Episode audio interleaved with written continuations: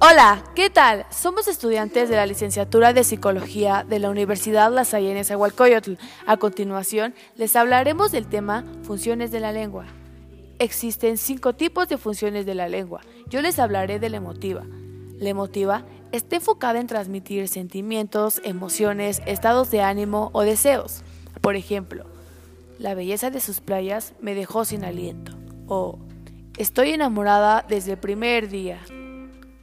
Me despido con esta frase. Lo preocupante no es la perversidad de los malos, sino la indiferencia de los buenos. Martin Luther King. Les habló Maricela Galindo Arriaga.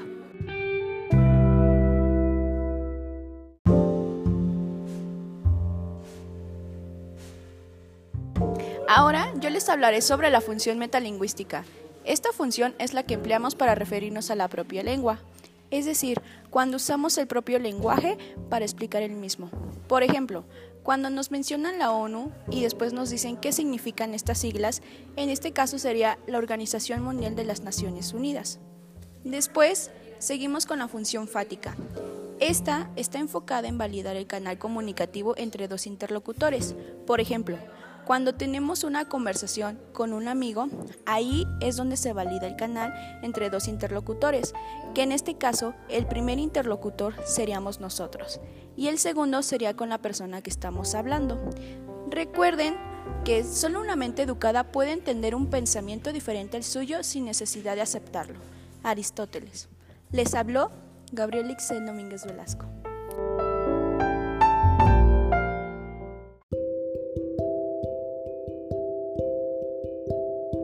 Hola, ¿qué tal?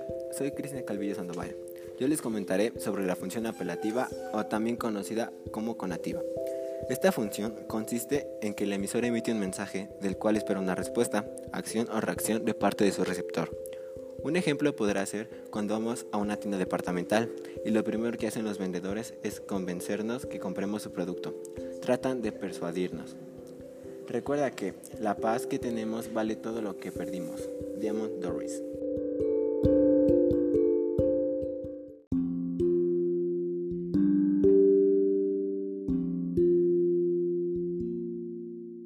Ahora me toca a mí contarles sobre la función referencial o representativa. Esta función trata de sucesos reales y comprobables. Está presente en todos los actos comunicativos cuando el mensaje que transmite puede ser verificable, porque claramente reconocemos la relación que se establece entre el mensaje y el objeto.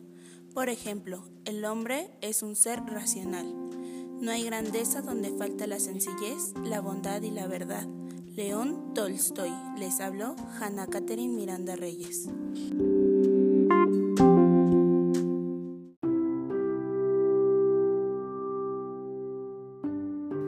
Por último, les habla Alicia Fernanda Hernández Herrera. A mí me toca explicarles sobre la función poética o también conocida como estética.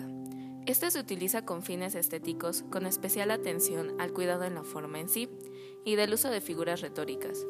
Un ejemplo sería: los labios de Ana eran tan rojos como las rosas en primavera.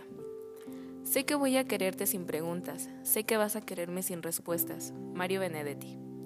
Así es como concluimos que diferenciar cada una de ellas es importante para tener una comprensión clara y concisa de lo que se llega a referir cada función. Al mismo tiempo, el dolor, el sufrimiento, son una parte esencial en la formación y la liberación del alma de un artista. Tislav Rostropovich.